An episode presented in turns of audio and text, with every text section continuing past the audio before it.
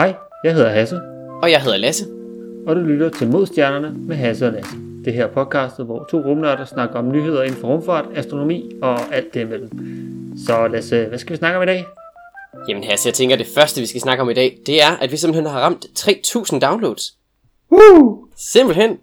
Helt vildt. Det er vanvittigt. Mega fedt. Og tusind tak til alle dem, der har lyttet, især her over de sidste par måneder. Vi er simpelthen gået fra 400 downloads om måneden til omkring 500. Så øh, det virker til, at der er nogen, der rent faktisk gider at lytte til os. Det er, det er ret fedt. Oh, åbenbart. Åbenbart, ja. Så vi er simpelthen oppe på, øh, på 30 afsnit nu her. Øh, ja, det er selvfølgelig afsnit nummer 29, men øh, jeg, jeg kodede i hvert fald selv i, i Python, og der starter vi altså med at tælle fra indgang 0. Så øh, 0 er altså første, og så kører vi videre opad. Så øh, cirka, øh, cirka 100 downloads i gennemsnittet per afsnit. Det er, det er ikke dårligt, vil jeg sige. Det er jo en kæmpe succes. Simpelthen. Det er, som øh, det fjollede, vi startede ud med at være med 20 downloads, det var en succes, og så gået til øh, 3000 downloads, det er vanvittigt. Kæmpe skørt. Simpelthen. Ja, tu- tusind tak, fordi I gider at lytte med. Vi synes også, det, det er hyggeligt, at vi kan gå og nørde lidt om det her, og vi, vi kan sidde og snakke lidt sammen, Lasse og jeg. Og sådan noget. Det, er, det fungerer rigtig godt, synes jeg. Det er mega fedt. Nå, men øh, ind i nogle nyheder, tænker jeg. Den første nyhed i dag her, det er simpelthen, at i sidste uge, der var det simpelthen International Dark Sky Week. Øh, det er selvfølgelig uh. lidt, en, øh, lidt en skam, at øh, jeg først lige har forældet over nyheden i dag, her optagende stund mandag den 12. Men, øh, men i den forgangne uge har det altså været øh, den internationale uge for, for den mørke himmel. Øh, så altså, hvad skal man sige, sådan en, øh, en eller anden form for øh, aktivistuge, hvad skal man kalde det, for at øh, vi prøver at mindske lysforurening. Ja, ja jeg mindes, vi har sådan nogle dark sky parker, eller sådan områder i Danmark. Jeg mindes, der er på, på Møen. Ja, på Møn er der en, øh, og så er der et eller andet, jeg tror også, der er oppe i Nordvestjylland, et eller andet sted. Jeg mindes måske også, der er ude omkring Esbjerg på en ø derude for. Der er måske, øh, der mindes jeg også, der er et, et område, hvor man kan, i hvert fald når man kigger mod, mod vest, så er der øh, meget, meget mørkt, og det skulle grænse til en dark sky parks. Det er, det begynder at ligne lidt. I de her, i de her områder her, der, der vil man jo så gerne have, have det dejlige mørkt, så man rent faktisk kan se himlen. Øh, og det er, det er ligesom også hele skal man sige, pointen med den her uge, det er ligesom at skabe noget opmærksomhed omkring de, øh, den forsvindende himmel, kan man vist godt kalde det. Problemet ligger lidt i, at øh, der kommer flere og flere mennesker og mere og mere lys om natten, for at vi ligesom kan finde vej i vores store byer. Øh, Og det gør altså desværre, at øh, langt størstedelen af verdens befolkning, de simpelthen ikke kan se himlen for, hvad den egentlig er, så hvor flot den egentlig er. Omkring 82% af verdens befolkning, de bor altså i lysforurenede områder. Ja, uff, det minder, altså det minder også om, når man sådan, ja, bor i sådan en by, som jeg også bor her, og garanteret også hjemme i Aarhus, at det er sådan, man kan godt se nogle stjerner, men det er ikke sådan, det er ikke vildt meget. Og så kan jeg huske, da jeg var i, i Australien og derude, der var man altså op på en bakketop, langt væk fra alting, og der er altså, der kan du se Mælkevejen, der sådan løber hen over himlen. Det er altså vanvittigt flot. Det er, det er virkelig, virkelig et, øh, et smukt syn, og det er der desværre ikke særlig mange mennesker efterhånden, der rent faktisk kan se. Så derfor så, øh, så er der simpelthen blevet lavet den her begivenhed, for at man ligesom sådan prøver at skabe lidt opmærksomhed omkring det her med at prøve at gøre himlen mørkere. Og måder man så ligesom gør det på, det er ved at, at få specielle lamper, som i stedet for at lyse i alle retninger, inklusiv opad, så får man nogle lamper, der ligesom er, er vinklet mere nedad. Og så slipper man for, øh, for helt så meget spredt lys. Og man prøver også at fjerne blå lys, fordi det spreder ekstra godt i, i atmosfæren osv. Og det er måske ikke så slemt i sig selv, at der er lys i atmosfæren. Altså jo, okay, fint nok. Så kan vi ikke se nat i himlen. Men altså, det gør jo ikke det store. Øh, det gør det så faktisk. Der er ret mange dyrearter, som simpelthen lever om natten, og hvis der er lyst, så er der mange dyr, der, der jager. De kan simpelthen ikke få, få lov at, at gøre det i ro og mag. Det kræver simpelthen, at der er mørkt, for at de kan gøre det. Så vi ødelægger så også lidt dyrelivet på en eller anden måde. Altså, det er ikke kun, hvad man kan sige, også astronomer og folk, der synes, at himlen er pænt, det går ud over. Det er også øh, andre ting, som øh, hvad man kan sige, vi mennesker begynder at påvirke med alt det lys, vi, vi har tændt om natten. Ja, desværre. Men øh, med den organisation, der står for hele det her, det her event her, det er International Dark Sky Association, altså IDA.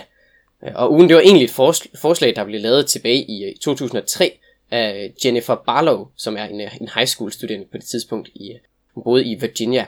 Og det var egentlig ment som sådan en, en national begivenhed, for ligesom at prøve at, at få amerikanere til at indse, at at nattehimlen så var flot. Men så tog, tog de her, den her association IDA her, de tog simpelthen øh, begivenheden til sig, og, og sidenhen så er der så ret mange af de her større astronomiske foreninger osv., som altså også er med indover. Blandt andet den internationale astronomiske union.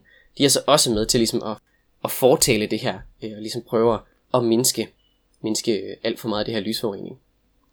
vildt nok også, at det, altså det kommer fra en, ja, en high school studerende, måske ikke det der, man vil tænke sig, men det er måske også der, man skal få alle de gode idéer fra, det er de unge mennesker nu til dags, siger han i, i en alder af 26. ja.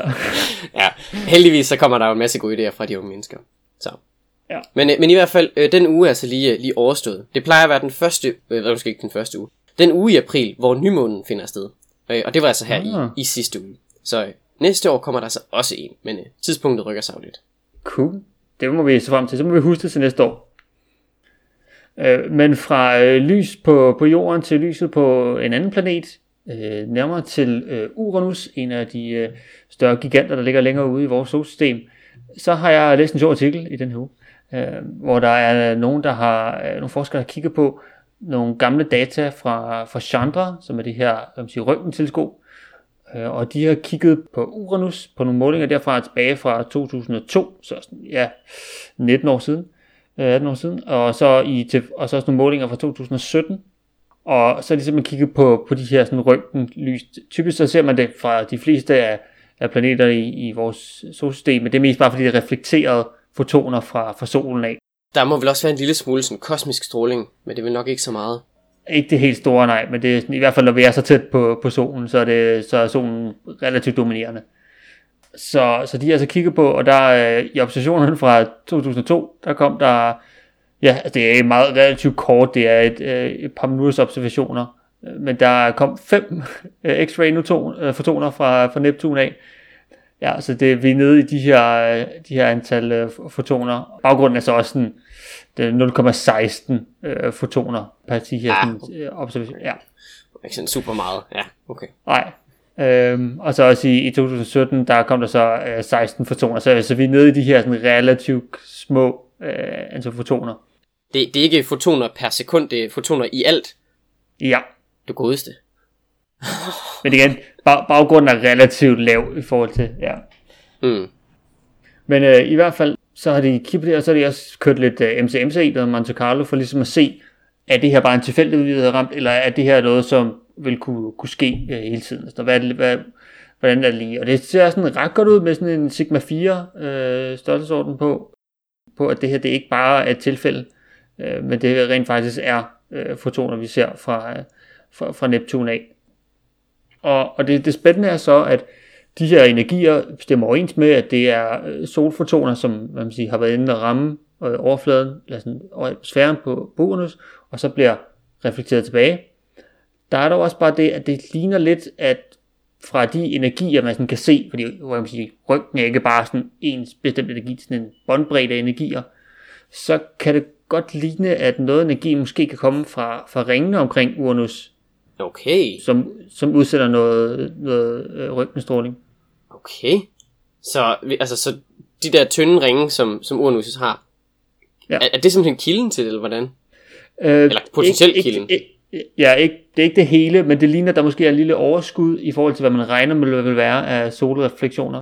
Så det, det kan godt være, at der, der er de, de her sådan ekstra par fotoner her, vil altså komme fra øh, ja, det er faktisk kollisioner mellem partikler i ringene, øh, som vil øh, give den her, øh, den her røntgenstråling, som vi så ser. I hvert fald en, meget, altså en lille del af det, det, det er størstedelen af solfotoner, som bliver reflekteret.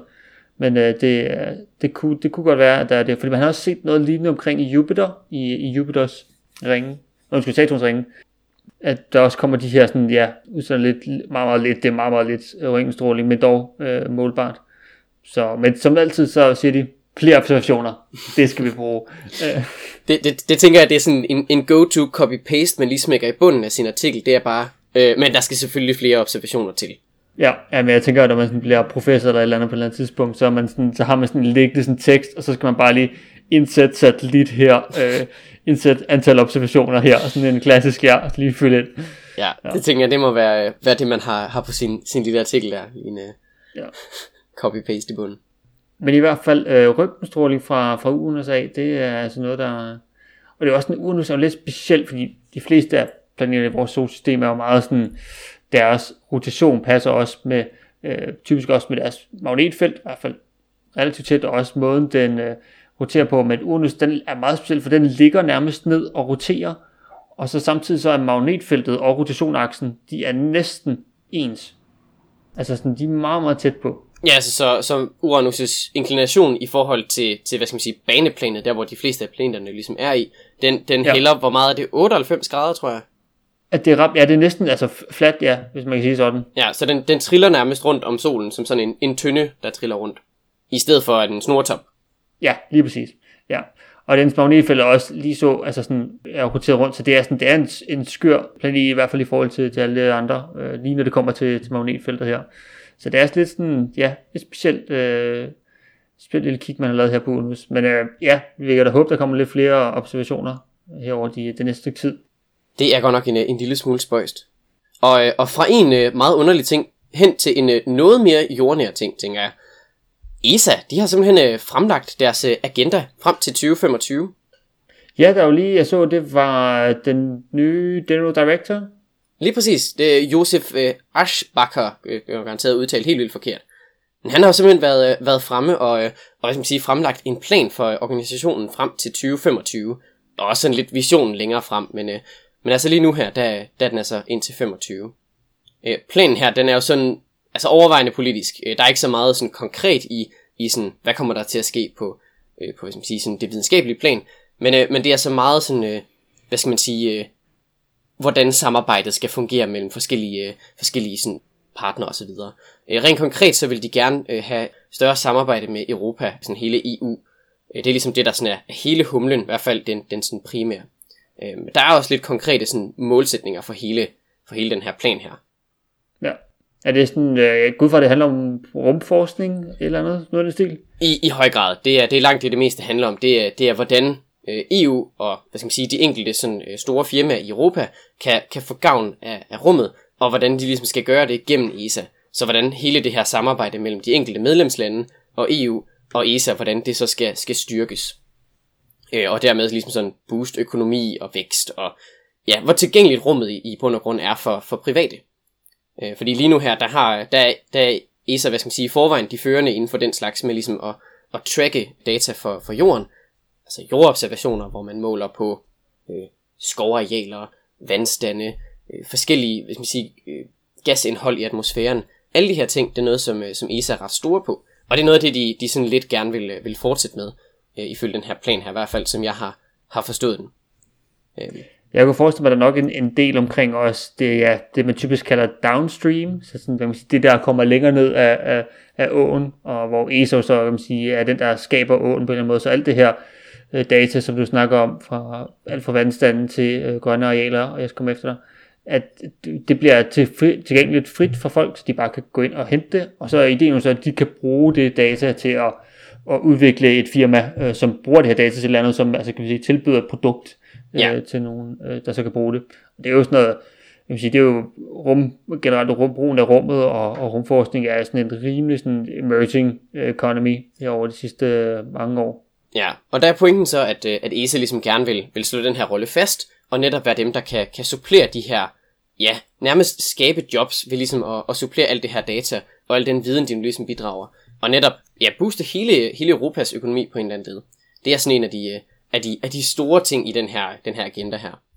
Øh, Der er også nogle relativt konkrete ting, sådan, altså sådan, hvor det er meget sådan simple mål, om man vil, øh, eller i hvert fald simple i, i den forstand, at det lyder lidt. Blandt andet så vil de gerne have en, en, en europæisk astronaut op på månen inden 2030. Øh, Uh, det lyder som øh, et job for nogen. Nu må vi se, om det bliver en af de, af de nye astronauter her. Jeg kunne forestille mig, at hvis de skal, skal nå at træne dem op og så videre, at det så måske bliver en af de, øh, af de mere erfarne, men nu må vi se. Øh, De, ja. har, de har altså også øh, nogle, nogle andre, hvad skal man sige, øh, sådan generelle, meget konkrete ting. Øh, blandt andet, at nogle af deres nye sådan, flagship-missioner skal til at, at slås fast. Øh, og det vil de altså gøre her i de kommende år. Næste år i, til foråret, der er planlagt et, et stort sådan, Space Summit, sådan et stort møde, hvor der kommer en hel masse af de enkelte medlemslande og store firmaer fra de her lande her, og så i sig selv, og så vil de ligesom prøve at sige, præsentere de, de nye store missioner, de har, de har på tegnebrættet. ja, jeg tænker, det, det må være sådan nogle af de store, som det franske rumagentur, Kines og Ariane Spas, og ja, øh, Thales fra Italien, altså de store. Jeg tror også, der vil komme nogle danske, for eksempel øh, Gomspace kunne godt, godt finde på at dukke op også. Det vil undre mig næsten, hvis de ikke bliver inviteret med i hvert fald. Ja, jeg tænker også Therma. Therma sandsynligvis. Der er nok mange af de her firmaer, der netop bliver hævet ind i det her, og så kan, kan man ligesom være med til at, at booste hele, hele molevitten, så alle ligesom bliver løftet op af, man vil. Øh, sådan lidt øh, metaforisk set. Men de, øh, ESA, de vil altså gerne være nogle af de, af de store spillere i, i det her nye rumkapløb, om man vil. Og det vil de altså gøre ved at være førende inden for jordobservationer, så sådan klimaforandringer osv. Øh, og så har de selvfølgelig også deres, øh, deres andre missioner. Der er blandt andet det nye GPS-system, øh, som, som ESA er ved at, ved at bygge op. Øh, og så vil de altså også gerne være lidt med inden over sådan nogle oprydningsmissioner, som sådan lidt en, en sjov ny ting. Øh, der er et svejsisk firma, der hedder Clearspace, som laver sådan nogle... Ja, det er nærmest en satellit, som skal fjerne andre satellitter. Satellitter, de, de, de flytter sig jo ikke super meget, så hvis man ikke gør noget ved dem, så bliver de altså siddende. Ja, det er jo at efterhånden ved at blive sådan et halvstort problem. Vi, vi efterlader lidt for meget op, og det bliver lidt for længe op i, øh, i rummet i forhold til, hvad vi gerne vil have. Så at man nogle gange ja, bliver nødt til at... Ja, ideen er måske ikke sådan sustainable lige nu, med at man sætter en satellit op for at tage en satellit ned. Det kunne godt være, at det kunne blive bedre i fremtiden. Men øh, man skal starte sted. Ja, præcis. Men, øh, men der er ideen ligesom at... Vi prøver at undgå det her Kessler-syndrom, som vi har snakket om tidligere. Ved ligesom at, at fjerne noget af alt det skråt, der er der. Ved ligesom at tage ja. nogle af de store satellitter, og så nærmest bare, ja, altså bremse dem op, så de falder ned. Det er intentionen med den mission. Og det vil ESA altså gerne, gerne også have med i den her. Så, øh, men som det ser ud lige nu, så, øh, så prøver de altså at lave en eller anden sådan samlet, sådan, øh, ja, sådan få lidt, øh, lidt politisk vægt bag sig også. Øh, synes, at der er lidt mere fællesskab på den front. Men, øh, ja. men overall, øh, så, øh, så ser fremtiden altså ganske lys ud for det europæiske der fra her på jorden til øh, en tand videre ud til Mars. Vi har jo snakket lidt om sidste gang, og øh, i og med Ingenuity er den lille helikopter, som øh, har været under Percy og nu blevet sat af og står nu på sin øh, lille plads, at vi snart om den skulle til at flyve her omkring den 11. april.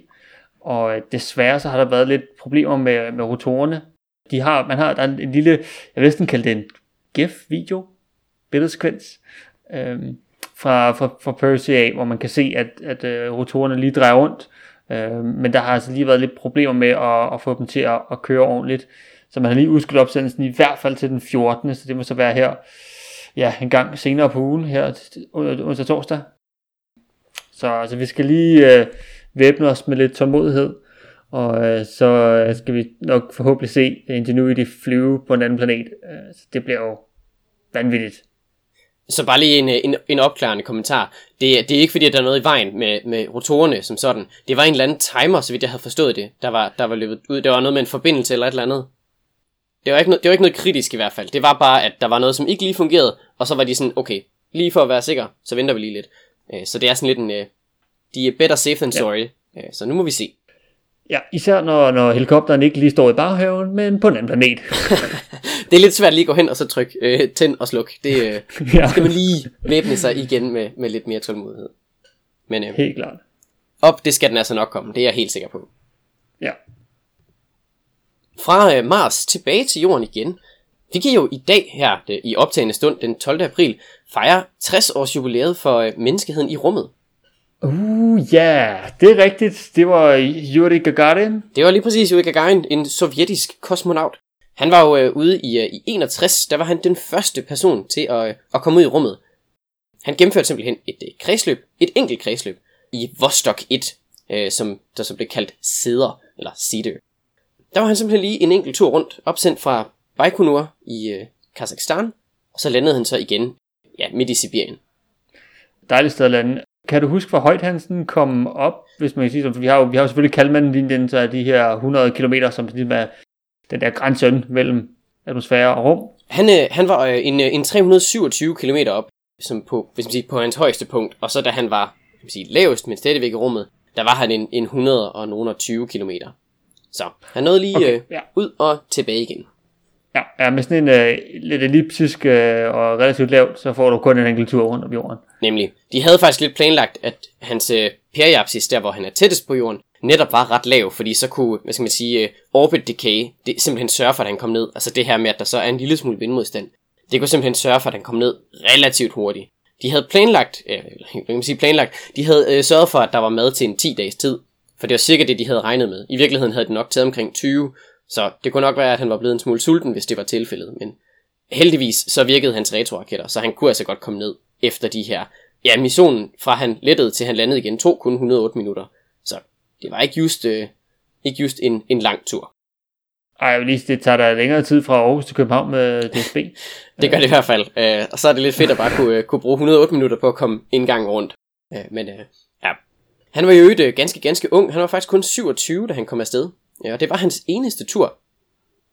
Ja, ja han, altså han er jo sådan, jeg kan sige, også i dag russisk, men dengang også Sovjetunionens altså sådan held, fordi han jo ligesom var kan sige, den første mand, og ligesom på den måde det her hele øh, rumkapløb, der, kan man sige, der vandt russerne der, at de var sådan, prøv at vi er første mand i rummet. Ja. Og det, øh, det var stort. Ja, det var det lidt. Og det var faktisk så stort, at man var lidt nervøs for at sende ham ud igen. Øh, han var backup kosmonaut på, øh, på en af de her første Salyut-missioner, som var nogle år senere. Den endte så katastrofalt, og så øh, blev, øh, blev de her direktør for, for Roskosmos altså ganske, ganske nervøse for at sende ham ud igen. Så, øh, så han blev simpelthen, det blev forbudt for ham at tage ud. Han døde så desværre i, en, i, en, i et flystyrt. Han var stadig testpilot efterfølgende, og, og der døde han så desværre et par år senere. Så lidt en, lidt en skam. Men uh, en, uh, en held både i, uh, i Sovjetunionen og Rusland, men også ja, på hele jorden er den første mand, som også både ture, altså sige, kan også også nogle, uh, noget is i maven og tage en tur rundt. Ja, det er, altså, det er rimelig køligt, specielt givet deres uh, launch succesrate. Det var også noget på omkring 50%. Så det er sådan lidt... Uh, han var åben, uh, hvad skal man sige, ifølge kilderne, så var han relativt kølig. Og det tænker jeg også, at man skal være. Ja. Det, uh, ja. Han er the man of steel. Lidt en sjov ting, uh, så er der jo lavet en lille, jeg ved ikke om man skal kalde det en mockumentary, eller documentary måske nærmere. Uh, en lille sådan film, hvor man kan se uh, hans flyvetur filmet fra ISS. Så det samme, uh, den samme sådan, uh, kredsløb, han har været rundt om. Uh, og så originale oh. lydklip lagt ind over. Den er lavet af, Uh, af ESA, og så uh, det er en af deres astronauter, som ligesom har filmet turen. Og så er der lagt noget, noget flot musik ind over. uh, nice. Er det uh, noget, man lige kan se et sted? Helt sikkert, den ligger frit tilgængelig på YouTube. Øh, den er cirka en, en time og et kvarter lang. Og den er øh, varmt anbefalesværdigt. Meget, meget hyggelig. Det er stille og roligt. Det er bare øh, billeder fra rummet, og så er der lige en gang med lidt speak ind over på russisk. Der er så heldigvis oversættelser.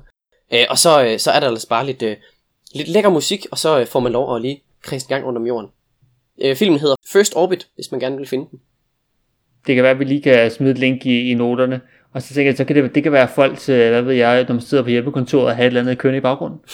I, I stedet for den der, den der pejs, man har kørende fra Netflix, så er det simpelthen Ja. ja. bare uh, First Orbit, det er bare lige uh, tur rundt om.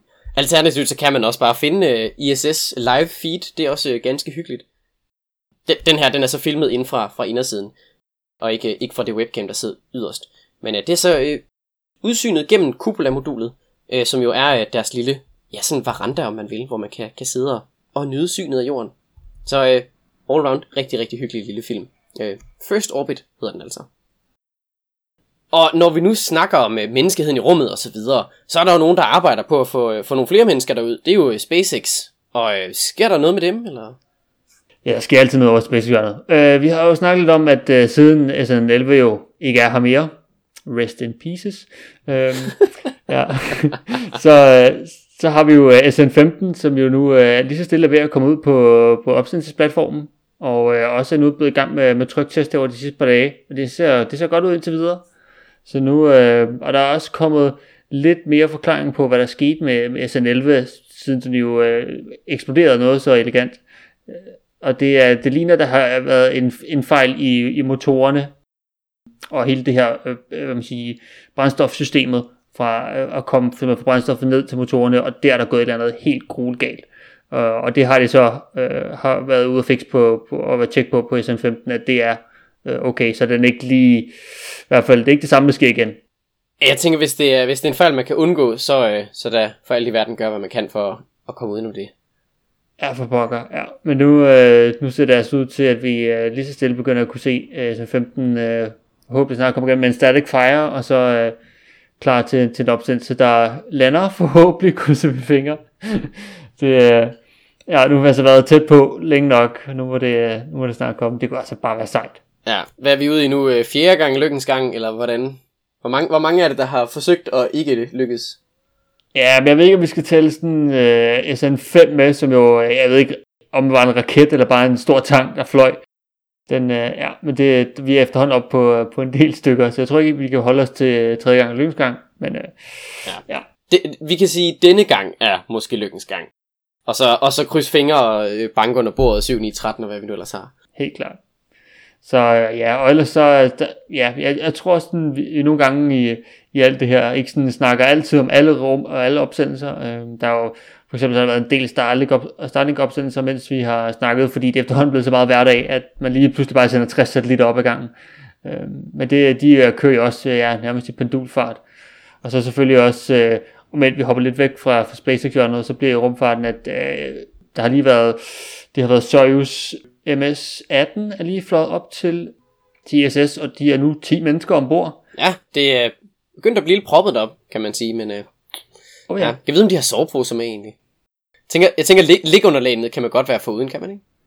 Hjælper ikke så meget at have sådan et. Svæveunderlag? jeg tror, det er nok med en, med en lækker, en lækker sovepose. Ja, ja, jeg tror det, det er nok nemmest. Så med lidt velcro på siden, så kan man øh, bare finde sig et sted og strappe sig fast. Ja. Smart. Ja, og ellers er der også uh, Crew Dragon 2 er jo også kommer i hvert fald sat til, hvad, jeg tror det er den 22. april, at de er sat til at i hvert fald skulle op, så det, uh, der er fuld fart på. Der må vel være nogen, der skal hjem snart så. Jeg tænker, der er ikke plads til, til hvor mange, hvad bliver de så, 14 mennesker? Ja, lige præcis. Der, der, der bliver lidt uh, proppet. Jeg tror, det her en af de næste par dage, så skal der er vist et russisk ned, hvis jeg ikke tager helt fejl. Uh, og jeg tror også, at amerikanere også snart sender et, et hold tilbage nu, fordi Lige nu, så vidt jeg mindes, er der to Soyuz, og nu kommer der så også til at være to Dragons, og jeg tror også, der er en Progress, der sidder ombord, som er sådan en lidt af Soyuz, bare kun til fragt. Så der er lige stille ved at være sådan fyldt på alle led og kanter øh, ombord på ISS, så man skal lige have åbnet lidt op. Jeg skulle lige sige, at der er snart ikke flere luftsluse tilbage, hvor man kan, kan koble dem på heller, så de bliver vel nødt til at, ja. at, at sende nogen tilbage igen, bare for, for at skabe plads. Ja, så der lige er en parkeringsplads til, når man øh, kommer derop.